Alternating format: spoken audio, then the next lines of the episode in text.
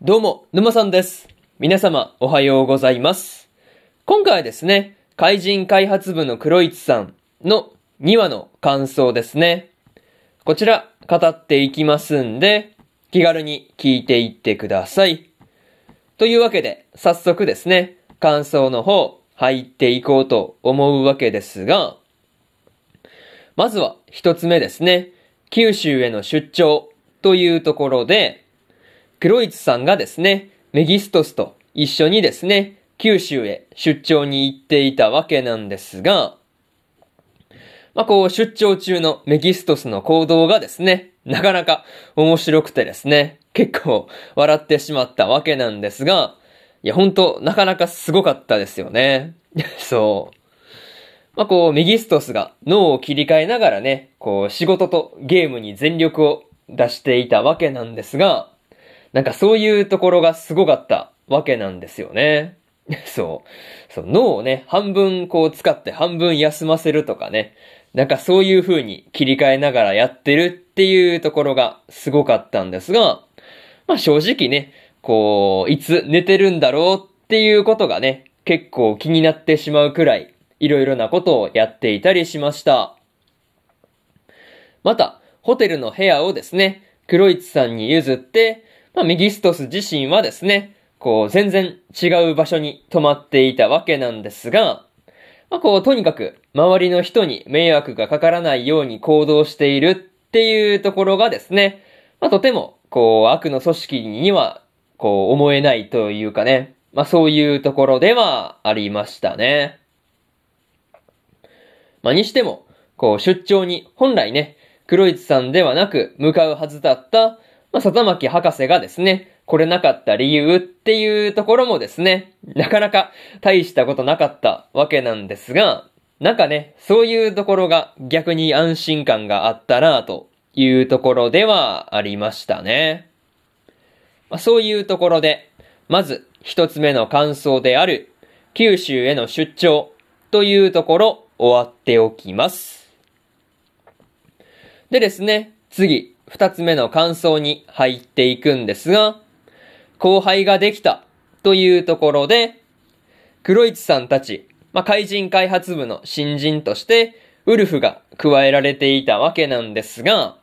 まあ、こう、怪人なのにですね、ヒーローとは戦わなくていい仕事に、こう、ついてしまってるっていうところがですね、本当に人材不足なんだなっていう風に感じたところではありますね。まあ、とはいえ、開発部に入って、まあ、初めての後輩っていうことで、まあ、こう、黒市さんもだいぶテンションが上がっていたわけなんですが、まあ、こう、ウルフはですね、そこまで乗り気ではないっていうところがですね、まあ、こう、面白いところではありましたね。また、ウルフはですね、こう、頭を使う仕事っていうところは自分には向いていないっていうことを言っていたわけなんですが、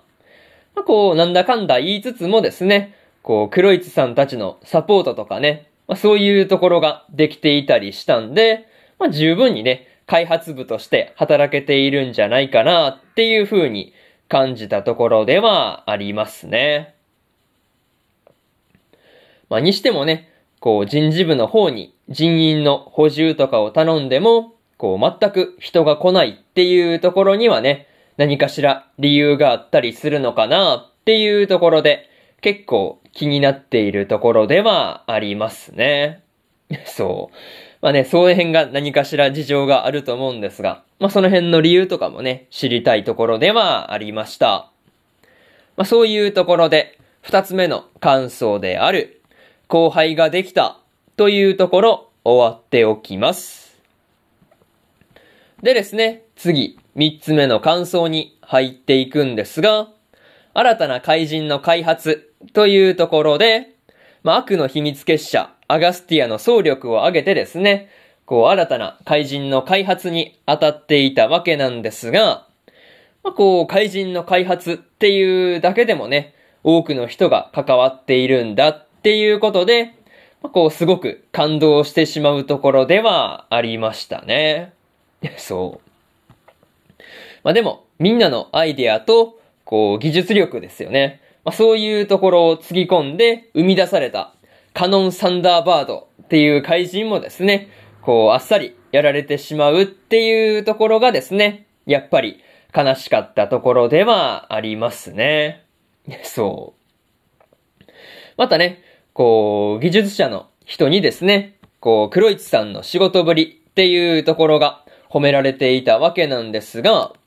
まあ、こう、あそこまで黒市さんがですね、こう、怪人開発っていうところの仕事に打ち込んだりしてる理由ですね。まあ、そういうところが一体何なのかっていうところは、個人的に結構気になっているところだったりはしますね。まあ、なんかね、そういうところの理由とかね、まあ、そういうところは、こう、次回以降とかで描かれたりするのかなっていうことで、ちょっとね、楽しみにしているところだったりはしますね。まあ、それと、怪人のデザインがですね、こう、他部署からの、他部署からの要望で、こう、変更の嵐になっていたわけなんですが、まあ、最終的にはですね、アカシックの案で収まったっていうところはですね、なんかこう、いつも通りな感じがしてしまったところではありますね。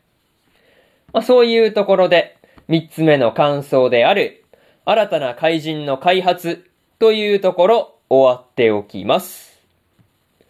でですね、最後にというパートに入っていくんですが、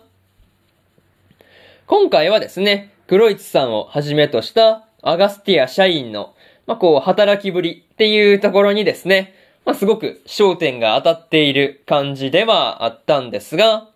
本当怪人を生み出すっていうところがですね、まあ、これだけ大変だったとは思いもよらなかったなというところではありましたね。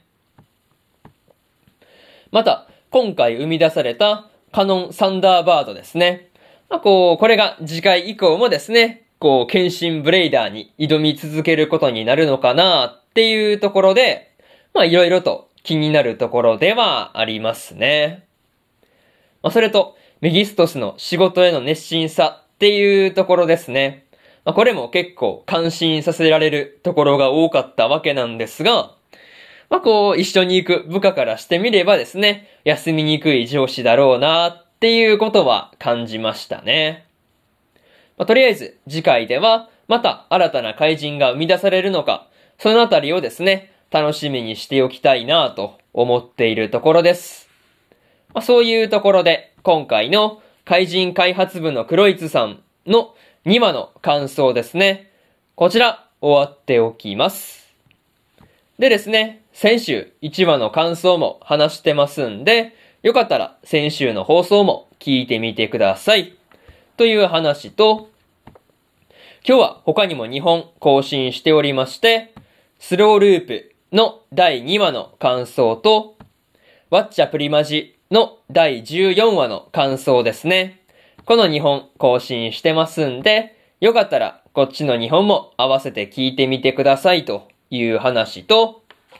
明日はですね、賢者の弟子を名乗る賢者の第2話の感想と、